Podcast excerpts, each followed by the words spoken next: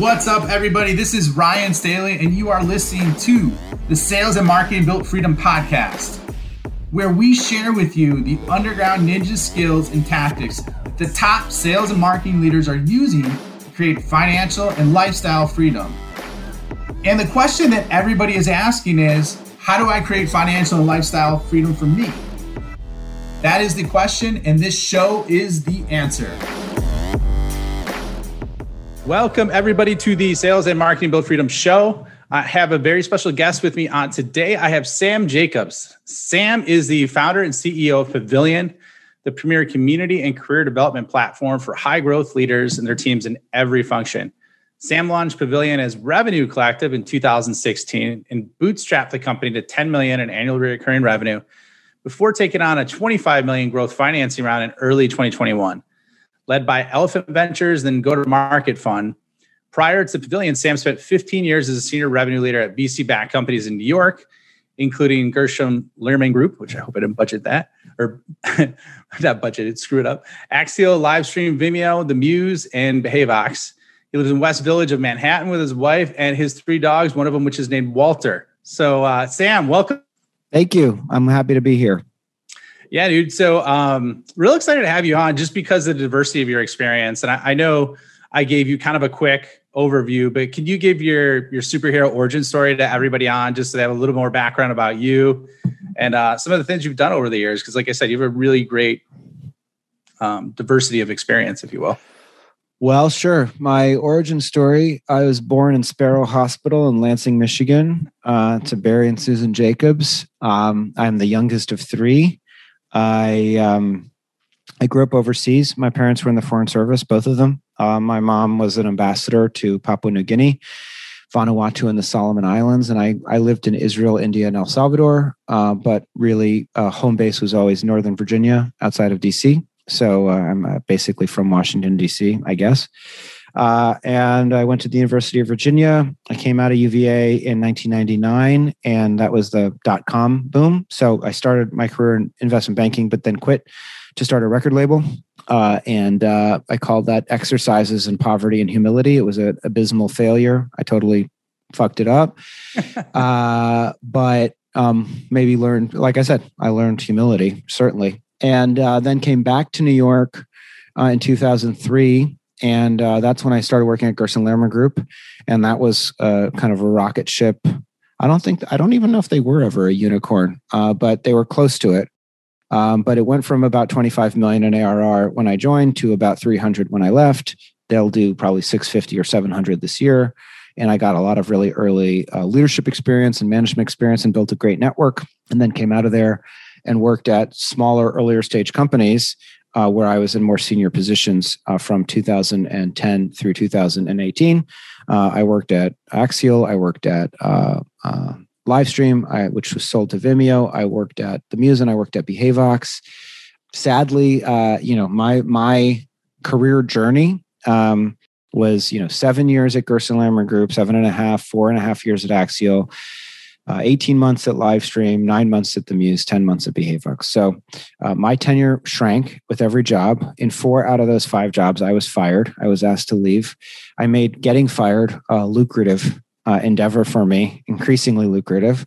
So it's don't feel sorry for me, but um, but it was it was I was gr- grinding for a long time, and uh, that's why I started Revenue Collective. I started as a a group therapy session and also just a, a, community for my friends and peers so that we could help each other find jobs so that we could support each other and so that we could be better at our jobs because the way to be good at any job uh, is changing every day given how technology is impacting every function out there. And so um, i started the community as a group in new york just to get together every quarter uh, for dinner or drinks and to talk about you know uh, our problems and our challenges. Uh, people started hearing about it uh, from all over the world and they started reaching out to me and saying hey can we start a chapter? Or i was reaching out to them. And uh, we got a group of initially i think five other chapter heads in uh, london uh, toronto um, boston and uh, amsterdam. And i'm probably forgetting somebody important. Um, and then we added indianapolis and atlanta. And then we were kind of off to the races. We started charging dues in on January 1st, 2018. I was still working then, but I did it basically for side income. I got fired the last time in 2018 in December and said maybe I should try focusing on this full time. And the idea was if I can get it to 2,000 paying members, then I could I could live, I could survive in New York. And we were at 3,750 uh, at the end of 2020 when I tried to when I wanted to have 2,000. So it was a huge success. And then we just rebranded to Pavilion uh, a couple weeks ago. And the reason that we did that is because the the thing that we do, um, I realize, is really not specific to revenue, and it's not. And I find that the word collective is overused. Everybody and their mother has a thing called blank collective. So not original and also defensive for me. It felt too too much like a union, too kind of inward looking. And the mission of the company isn't really about us versus them anymore. Uh, it's about helping each person get where they want to go in their life through their work. And so um, Pavilion is just a bigger, more open, more inspiring name. And it's also much more original. And um, so that's why we changed it. And we, like I said in the bio, we were bootstrapped for uh, you know a long time. We were profitable, and I wasn't planning on raising money. And uh, uh, these guys from Elephant Ventures emailed me in February, and uh, we started talking about the company, and uh, and they offered me twenty five million dollars, and and I took it, and uh, here we are today. It's great. So I've known you for what a year now. Yeah, roughly? year Maybe and a half. Not even yeah. a year. Like I don't know, and I did not know a lot of that stuff about you. So that's pretty cool. That's one of the things I love about having on the show. I didn't know you were like international Sam as a as a youth running around. I didn't know you had that going on. And then on top of that, I know you got fired four out of five times, yeah. which I, I got fired a couple of times in my career. And to follow it, we're like, it it sucked. It was a shit sandwich at the time, but then you bounced back and it was like some of the, the most amazing things that happened to me. So why don't you talk through that, man? I'd love to hear that um, in terms of like you said you made it profitable, which which is kind of cool and curious in nature. But how did you walk me through what happened with the four out of five firings and and how you made it profitable? Just just walk me through that. I would love to hear more about that. Sure. Well, um, like you said, uh, Ryan, uh, it sucked. I mean, that's the first thing. Just to put like right. it sucks. It sucks, and it sucks for a lot of different reasons. And it sucks because it's a rejection and it sucks because no matter how much money they pay you uh, for severance or whatever it's just it's a it's a rejection it hurts your pride it's embarrassing uh, and uh, you know if you're married or you got a partner um, you know you want to be their hero you know you want to bring home the bacon. No matter what your gender is this isn't about men versus women. This is just about you want to inspire your partner. You want to live up to their high esteem of you. And coming home and telling my wife you know, saying like, I think I'm going to get fired today, or I was just fired is, you know, imagine what she went through, uh, you know, thinking like, is this, you know, did I pick the right guy? So, um, so yeah, it's, I don't, I'm grateful for all of those experiences now. Very, very grateful um, because it led me here. But in the moment, they were not good experiences. The first one, Gerson Lehrman Group, I'd been there seven and a half years. You know, and I can, I mean, some of it is uh, impacted by what my mindset was at the time, but I was not a happy person despite making a lot of money at Gerson Lehrman Group. And when my uh, mentor and boss left the company, I got a new boss, and uh, he had been resentful of me uh, and my career at GLG and uh, pushed me out of the company.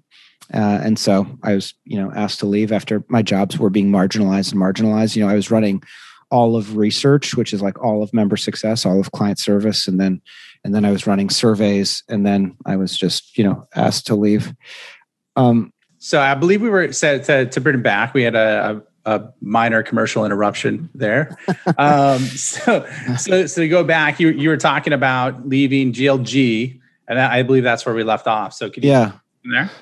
Yeah. Um, so so pushed out of GLG. I joined a company, um, and that was like a really disruptive time in life because there's, you know, one of my observations is that like our lives do track to the global economy.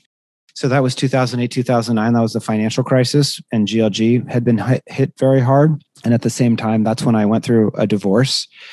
And so I went from making, you know, 600 grand, 500 grand a year to making 100 grand a year uh, at the same time that my now ex wife took, you know, all my money and the lawyers took what was left of that. So um, that was, you know, radical transformation. That was caterpillar stuff to later butterfly, you know, but I had to like completely redo my life. And I went to work at Axial, which was very early stage. I call it post revenue. And we got it to about over four and a half years, we got it to about, I don't know, 8 million uh, in ARR. But I had been frustrated with the CEO. He's probably frustrated with me. I tried to get him fired by going around him and talking to the board. Um, nothing happened right away. I got a promotion out of it actually, but then later he found out about it and he fired me, and he should have. You know, I mean, if as uh, Omar would say from The Wire, if you come at the king, you best not miss. So, so I missed. So um, I was fired from there. Then I went to Livestream. That was, you know, a, a challenging situation. Um, it was like a product led kind of self serve business, trying to introduce an enterprise sales motion. It, it uh, you know, sort of worked. I would, I wouldn't say that it really truly worked. So then I left there to join the Muse as CRO. I got there in, you know, February, February, March, and um, and then was asked to leave in October that was because I wasn't a good culture fit. I was too hard for a more lax, kind of lenient organization. So then I went the opposite end. I went to this total hard ass organization, Behavox, and then I was asked to leave because I was too lax and lenient. So, you know, so you know, I mean, the point is, I guess, like at the at the executive level, getting fired is not crazy. It's not as crazy as it is like to be fired as an account executive. You know, you're fired as individual contributors because you didn't hit your number. If you're fired as an as a, as a C-suite executive, it's largely probably because your your your vision does not align with what the CEO wants to do. And ultimately, you know, one of the things you got to learn is that this the company belongs to the CEO. You know, it's like you you are in service of their vision. And so if you are unable to do that, then then you probably should leave. Yeah, well, I mean, obviously, I have a tremendous amount of respect for you and, and what you're doing. So I've been, but yeah, I mean, I, have been down that road. When I was a VP, I got fired after nine and a half years, and it was it was just like no notice, anything. I'm just like in the middle of COVID, and they're like, "Hey, you're gonna have to stop working on your brand and other things." And um, I'm like, "Okay, what does that mean?" And then brought in a big deal, and the next day they're like, "I, you, you can't work here anymore," you know, and this is after the CEO took zero pay. They furloughed like 75% of the people. So there's other situations, but but yeah, man, I feel you. It just it sucks at the time. So thank you for sharing that because there's a lot of people listening right now that have been through that or might even be going through that right now that I'm sure that's inspiring to hear you kind of take the next jump, start as a therapy session uh, with, with your your current organization and then bootstrap that to 10 million. So so let's talk about that, man. Like you it sounded like you were just starting off just talking to other folks that were kind of struggling and and helping with, with that. So can you you walk through that? And I, you know, I remember hearing what you were talking about in the early days when Pavilion was called Revenue Collective. So can you just shed a little bit of light on that and why why uh, you know companies are created out of problems and what was the the big problem that you've seen and the big problem you see now? Well, the, so yeah, I mean the, the I um people are like, what's the epiphany? What's the light bulb moment? And there wasn't one. There isn't one. You know, all I've been doing since I started doing this thing in 2016, and really I started before then, I just gave it a name in 2016. All I've been doing is looking for ways to help what were initially just my friends, and now it's like the broader community. But and I um people like roll their eyes maybe when they hear that. I don't know if they do, but I'm being I'm being honest. Um, we got we sent out an email when we rebranded and a guy wrote back and said clever you know? And i was like dude it's not about being cl- like it's not a jo- I'm, it's not a scheme. This isn't some scheme you know? Like i'm not i'm i mean what i say as hard as that is to believe in this modern world. But anyway uh so i was just doing that you know? I was helping people find jobs. I was connecting them to recruiters. I was you know just networking. I don't even i'm not extroverted which is funny like for people to understand or learn i'm, I'm pretty introverted but i do like helping people a lot. I, I love that feeling. I love the feeling of like you know we i just did a workshop for our rising executives program and we figured out that like five of the people that joined our january class have already been promoted to vp like i love that That's you know? awesome. yeah. yeah like i love i love hearing about people that work hard that want to be better and that do things the right way succeeding. So anyway i was doing that and then I got fired from the Muse, and I was that was like the bottom. You know, not the it wasn't the it was the turning point. in my life. There have been two turning points, or there have been many turning points. That was one of the turning points because that was the point at which it was October. It was Friday the 13th, October 2017.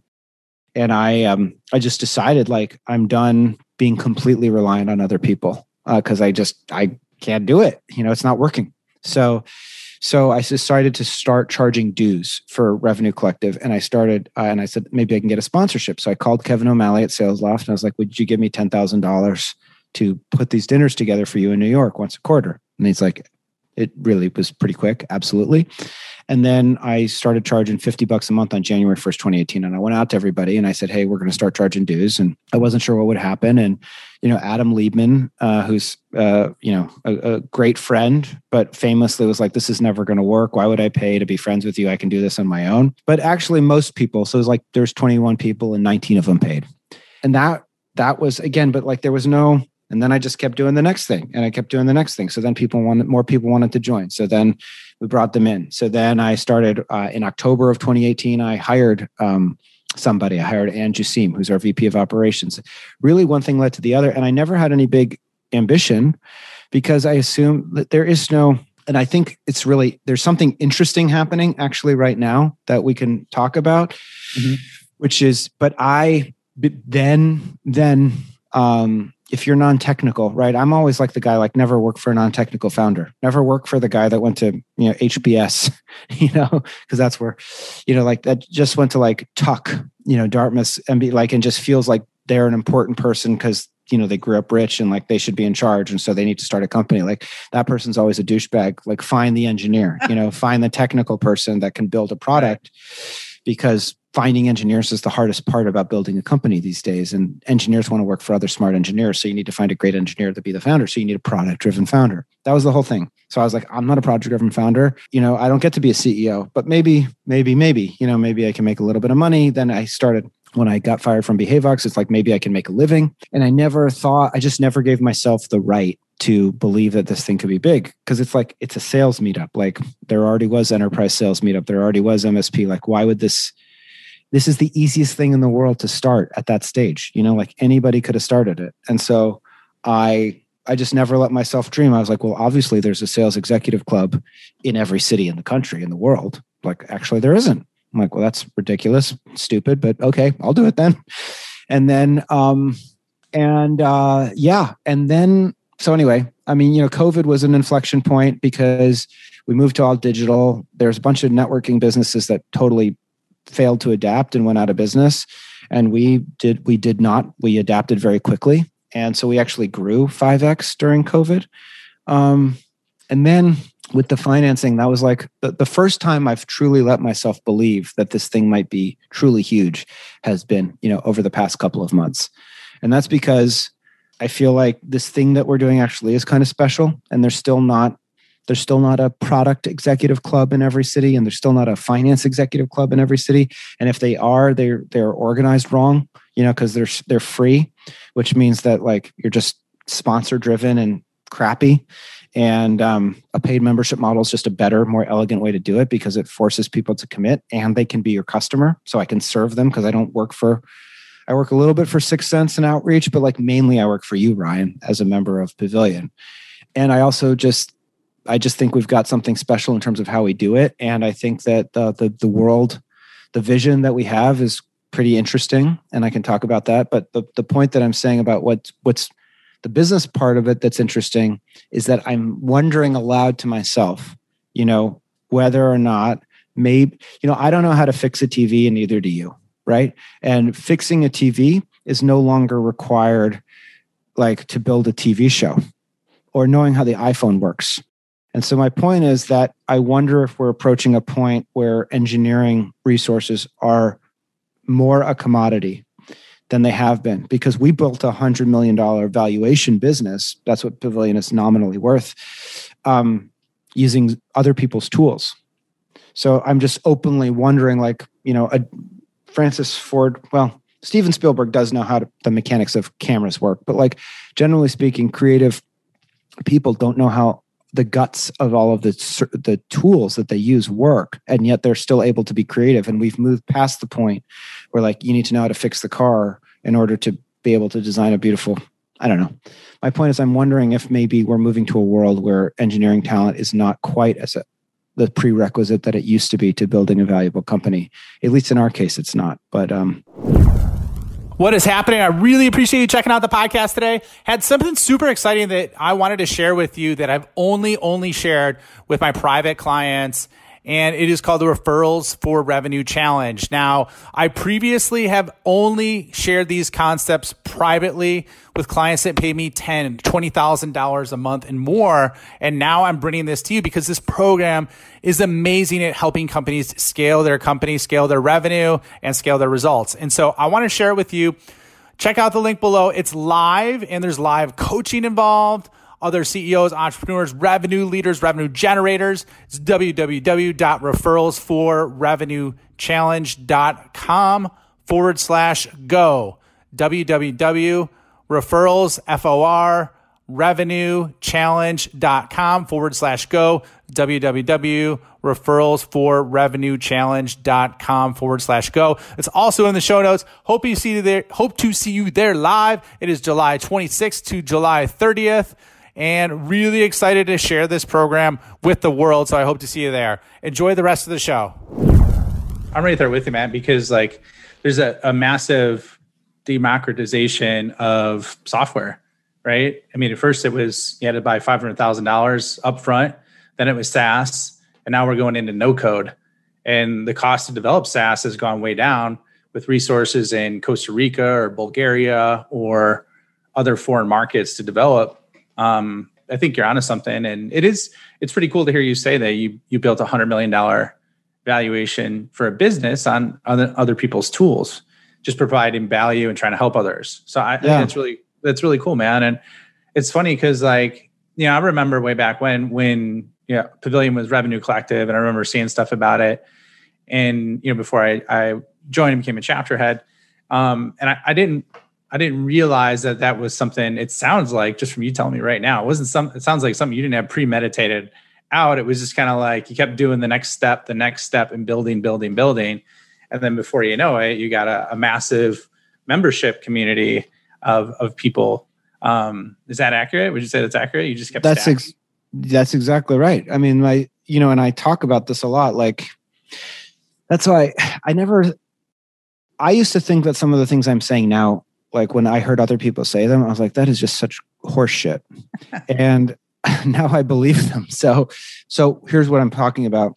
Our values. I, I believe that like the act of codifying our values, writing down like what I believe, and not just externally, but internally, like for the company that is Revenue Collective, has been so powerful. This guy Manny Atebi, who's a CMO in New York, at our holiday party that Manny Medina went to uh, from Outreach, and it was 2018. So you know we were 90 people, and he's like, "What are you gonna do? How are you gonna? What are you gonna do when it's like a thousand people?" And that seemed like so far away. That seemed impossible. And I said, "Like, how are you gonna? What are you? How are you gonna make it useful?" And I was like, "Well, I'm just gonna like I think what I'm going to do is is like stay close to the reasons that I started in the first place and keep checking in with those values and try to be as helpful and useful to the membership as possible. I think I'm probably going to do that the whole fucking time. And that's um that's gen that's true. So like one of our the, one of the things I say about B2B software is like, you know, there's a lot of people that think that you have to be a genius and especially in B2B, you don't really need to be a genius. You just need to listen to your customers. They will tell you what they want. Now, sometimes they'll tell you, they'll express it wrong, but generally speaking, people will tell you what they want. And if you just keep your mouth shut and not be a fucking loudmouth all the time, then you can listen to them and then you can do it. So, one of our values is listen closely, act quickly. And that's what I've done for five years. Like I didn't I didn't plan COVID.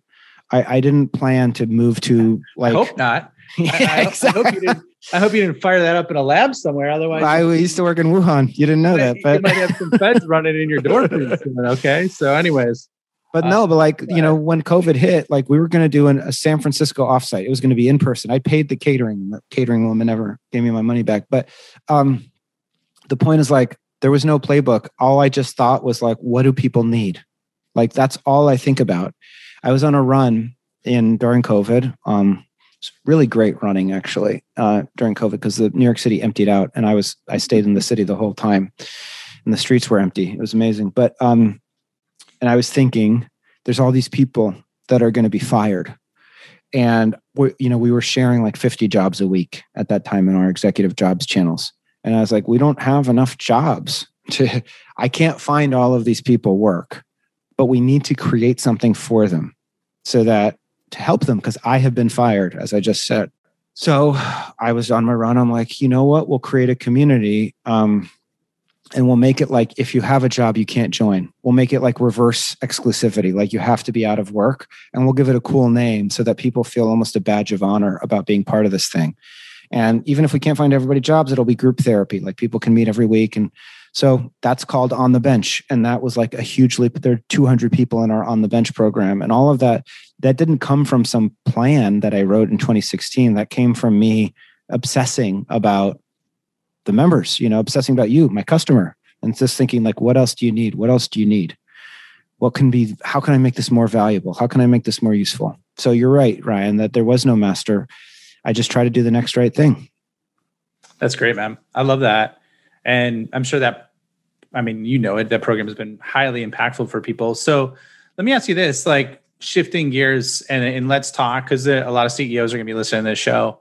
So, what would you say are you know your your ninja skill as a ceo now um, now that you've gone through this you're you come from obviously the revenue background uh, through an expansive amount of years and then now as a ceo over the last almost five years right four three to five well depending on when you you have the start date what what would you give your advice after going through that and bootstrapping from zero to 100 million valuation to someone who's a little bit earlier in the journey than you well, uh, I think um, you know there's three jobs of the CEO. They say right, uh, never run out of money, recruit a team, you know, build the team, and set the direction, set the vision. I, I think I'm pretty good at setting the vision. I think I'm pretty good at like looking into the future and then trying to like paint a picture for people of what it might look like. I think that um, this is going to sound funny and like I'm being self-deprecating, and I I'm not.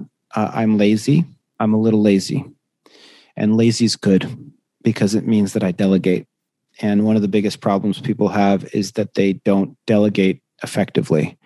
And I am not a details person. I am a details person when I'm forced to be a details mm-hmm. person. But most of the time, I'm happy to delegate. I'm absolutely happy to do it. And um, that on you know sometimes that means that the people that work for me have a tougher more grueling life than i do but i think that that is that enables scale because if you set clear direction and you set clear values and you just say you go do it then you can grow if you are always have to be in control of everything um, it's just going to be much more difficult for you to grow so i think that like and again some part of that and i'm not just joking i'm like I wrote about it on LinkedIn years ago, and the CTO of Behavox got all pissed off at me, but it's because he doesn't understand. And that's that laziness is it can be very useful in an executive because it can force you to delegate. I think that, and then I think I'm, you know, reasonably good at um, sales and marketing, whatever that means. You know, the the magic sauce of like conveying a message, getting people want to, you know, I'm clever in that way. I think the things I'm not good at are, you know, I'm not a COO. I'm not like high attention to detail. You know, mm-hmm. I am, uh, and I'm not a great. I don't think I am a great manager. I don't think I'm a great manager. I think okay. that I'm a somebody that I say, go figure it out, and that that's useful to create self reliance and independence. But it can be difficult too, because sometimes you need somebody to be like, hey, let me get my hands dirty and let's figure this out together. And most of the time I'm like, you go figure it out. well, and you know, delegation is is really, really important. So uh, do you have a framework that you follow when you're doing that? I don't know. I should have one. I don't think so. I say, whose department does it fall into? Okay, operations, and you do it. Who? How? Okay. Yeah. So so let, let's go to the sales and marketing side then. I guess like what what what do you what would you say are the top one to three levers you pulled to, to get the growth you did from a bootstrap perspective for um, the artist formerly known as the Revenue Collective? Well, I mean, we were the first, I don't see, uh, we were the first people to make it like explicit, hey, put this on your LinkedIn profile. So that was, mm-hmm. that was a little growth hack. Yeah. Where, you know, and we track it. So, uh, at, when we first started doing it, 50% of the community put it on their LinkedIn profile. And now 82% puts it on their LinkedIn profile. And so that's for us, that's like brand affinity. Like, are people proud to associate themselves with us? That's one. Second thing that uh, I think we did is, um, frankly, uh, to the point of you being the Chicago chapter head, Ryan, is that like, you know, there's a multi-layer market, multi-level marketing component to this, which is that I shared the money, you know, with a lot of people. Mm-hmm. I think that um, that's actually funny, interestingly controversial, right? Like m- many, many communities expect everybody to do everything on a volunteer basis. And I mean, we've been pretty generous, you know, uh, with people in terms of how much money from the dues we share with them. Now we we get less generous over time uh, because we feel like we're doing more of the work and the chapter heads are doing on the margin less. But the beginning, you know, Rich Gardner in Boston and Tom Glasson in London and Andre Brussell and Butch Langlois in Toronto, like they put their they tied their brands to ours and because they personally benefited from it, not just nominally, but from a specific financial incentive. So I thought that I think that's interesting. And in general, you know, one of the KPIs I'll probably introduce next year for the company is like how many different people we can pay. Because I want to cut lots and lots of checks to lots and lots of members. I want to be, I want Pavilion to be a place where you can make money, where you do make money. So um uh that's the second thing. What's the third thing? I mean, the third thing is just like I would say that I I think that um, I do lots of stuff that's unscalable, and that um, because it actually is scalable. I think people are too obsessed with like quote unquote scale on the margin. Mm-hmm.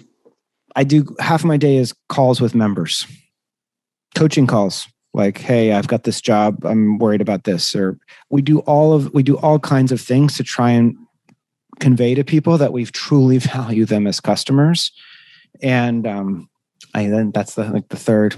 The people I, I can man. talk to truly feel like I care. It's I we don't get to talk to everybody and we need to get better at data. We need to get better at figuring out like who are the people that are checked out and how do we reach out to them and engage them. But the people that I do get to, I think they believe me, which is good because I mean what I say. That's great, man. So I, I, like the I like that, and it, that was totally not the answers I expected from you. So, um, which is good, which is good, man. So you got basically the brand affinity, you know, with a, the little growth hack with the logo on LinkedIn. That's number one. Number two is kind of the affiliate model, if you will, so that um, you're not asking people to do everything for free, and and they have they have skin in the game, right? And then um, you know the third one is doing unscalable things to show your customer your care that lead to scale, right? So I love that, man. I think that's a, a great three step framework. I'm going to hold you accountable for getting me the delegation framework um, because that is something that I'm working on getting better at. So if I'm humping your leg about it, you know why um, in the future. Um, so, uh, all right, man. Well, how can in uh, we're, we're close to, to time here. So I had a couple couple more questions for you. And the first one is venture capital, right? Or two of it why is venture capital good and why is venture capital bad? Can you just give me a quick snapshot on your view on that? Because you've been on both sides of the fence. Venture capital is good if you have strong product market fit, strong go to market fit, and the limiting factor in your growth is um, is just uh, money. Like you just you got something people truly love. Lots of people, not just early adopters. Lots of people truly love, and now you just need to get into as many hands as possible, and you need to cement the moat, the competitive advantage that you have, then it can be very, very powerful. It's rocket fuel, right? You can hire 100 people when before you couldn't, you can only hire two. So that's great. Uh, and then if you, it's bad if you think if you think that you have that and you don't. Uh, it's bad if you mis if if you misdefine what you perceive to be your exceptionalism, and as a consequence of that, you take on a lot of money and a lot of obligation and an expectation around growth that you're not ready to deliver on, that it can be a bad thing. That's a great perspective, man. Um, and then from your experience, like how long does it take? And I, it sounds like what what happened recently with you, but um, with Pavilion, that it went pretty quick. Um, on average, how long do you do you see it taking for companies to acquire VC when they're they're trying to get their seed round or Series A? Oh, I don't know. Jason Lemkin would say 18 months, two years to like toil in the muck before you are in a position to raise some money. you know, we I've been doing this full time for two and a half years, and uh, that's that's when that's when investors kept came calling. Okay, cool, man. Well, congrats on that. And then, um, is there anything else you want to share about your vision? And then I want to end up with you know where people could find you, find out more about Pavilion, and then kind of take it from there. Sure. The the thing I would share about my vision is that I envision. I mean, here here's what we're working on. Here's the point. You know, and I, and I don't know that I'm not trying to disrupt the MBA. I don't give a shit about that. I'm not trying to reimagine the profession of sales. I don't give a shit about that. Here's what I give a shit about. I give a shit about a different way of doing business and teaching people that uh, you can split the difference, that you can leave money on the table, that it's okay to do something for somebody and not ask for anything in return. And sometimes it's okay if you encounter a few takers that take advantage of your generosity, but that there's a different way to live that is not just about altruism. It's about, and the different way to live is helping before asking for help, looking to offer advice, not treating relationships transactionally, not giving advice and not saying I need to be an advisor to give you any more advice or or charging somebody every time you help them, uh, not spamming them, not being like, hey, buy this thing, hey, buy this thing, hey, buy this thing, uh, being responsive and being open minded. Um, that's a pos that that's that those tenets, that code of conduct that we try to indoctrinate in in our members, um, that'll make you happier a happier person that'll make you a better person. But beyond that it you you can get rich that way. You can you can make a lot of money that way by approaching life from the perspective of somebody who has who's willing to share as opposed to uh, approaching life from somebody who doesn't have who needs to hoard. That if you are generous and share and help and support that over time that will come back to you. And that'll come back to you in the form of all the things that you want to achieve in your life including money so um, that's my vision. My vision is how many people are willing to come along with me and the other 5,000 members on that journey? How many people want to live in that world? Live in that world where we're all members. We've got a, you know our calling card or our secret handshake or our fist bump or whatever. And so you know that yes, there's takers out there. They didn't join Pavilion because they were cheap and they wanted it for free and they weren't willing to invest. Mm-hmm. But there's going to be thousands today, thousands tomorrow, tens of thousands, maybe hundreds, maybe millions of people that want to live in a different world that just need they just need to believe that it's possible. They need to believe that they're not being a sucker by by living in that world. And that is the world I want to create for people so that um, you know in Chicago where you are Ryan, you know, maybe it's 10,000 people that all have that secret handshake when you when you see them in the office, when you see them across the table in a negotiation, doesn't mean they're going to be saints. It just means that it's like an alumni association if you all went to the same school. It just means mm-hmm. that they're not going to dick you over.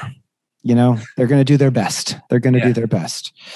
Um, that's the world I'm trying to create. That's the vision. So if people are inspired that are listening, you know, we've got a community now for people that are new to the workforce. We call it our analyst community. It's officially launching September 1st. We've got a so so we got a community for every stage of your career and you know come join us come be part of this world. Love that man. I love the i love the vision too. Uh, i'm a strong believer of of helping and that that's that's part of my vision too is to to help people grow their businesses by giving first. And so I, you know I, I think that tightly aligns with kind of what you're talking about as well. Um, and not feeling you don't have to be a sucker and you're not always going to get reciprocity, but that's okay, you know, because it, it pays out in the end and it's karma, you know. So karma's um, real. It really is real. Yeah. I'm a huge believer in that now. Um, so, anyways, man, well, it was awesome having you on. And where can people find you? What's the best way to, to get in touch with you or Pavilion? Uh, best way is go to joinpavilion.com. You can email me, sam at joinpavilion.com. If you're a member, you can Slack me and I'm available. Awesome. Well, thank you so much for being on, Sam. It was a pleasure hearing the uh, origin story to present. And uh, like I said, I learned a lot of new things about you, and it was a fun journey. Thanks for having me, Ryan. Appreciate it. Thank you for spending the time with me today. I know that time is one of the most valuable resources, so I truly honor and appreciate you coming along this journey with me. One of the things that I want to ask you is if you really truly enjoyed this and know someone that this can make an impact on, please share this episode with them. If you're on a journey for financial and lifestyle freedom, It is always exponentially better if we're building a tribe with like minded people who are on the same journey. In addition, I have an amazing PDF for you that could be career changing in terms of the content. Essentially, what it is are the top 10 questions that every big customer is asking behind closed doors that no one is telling you about.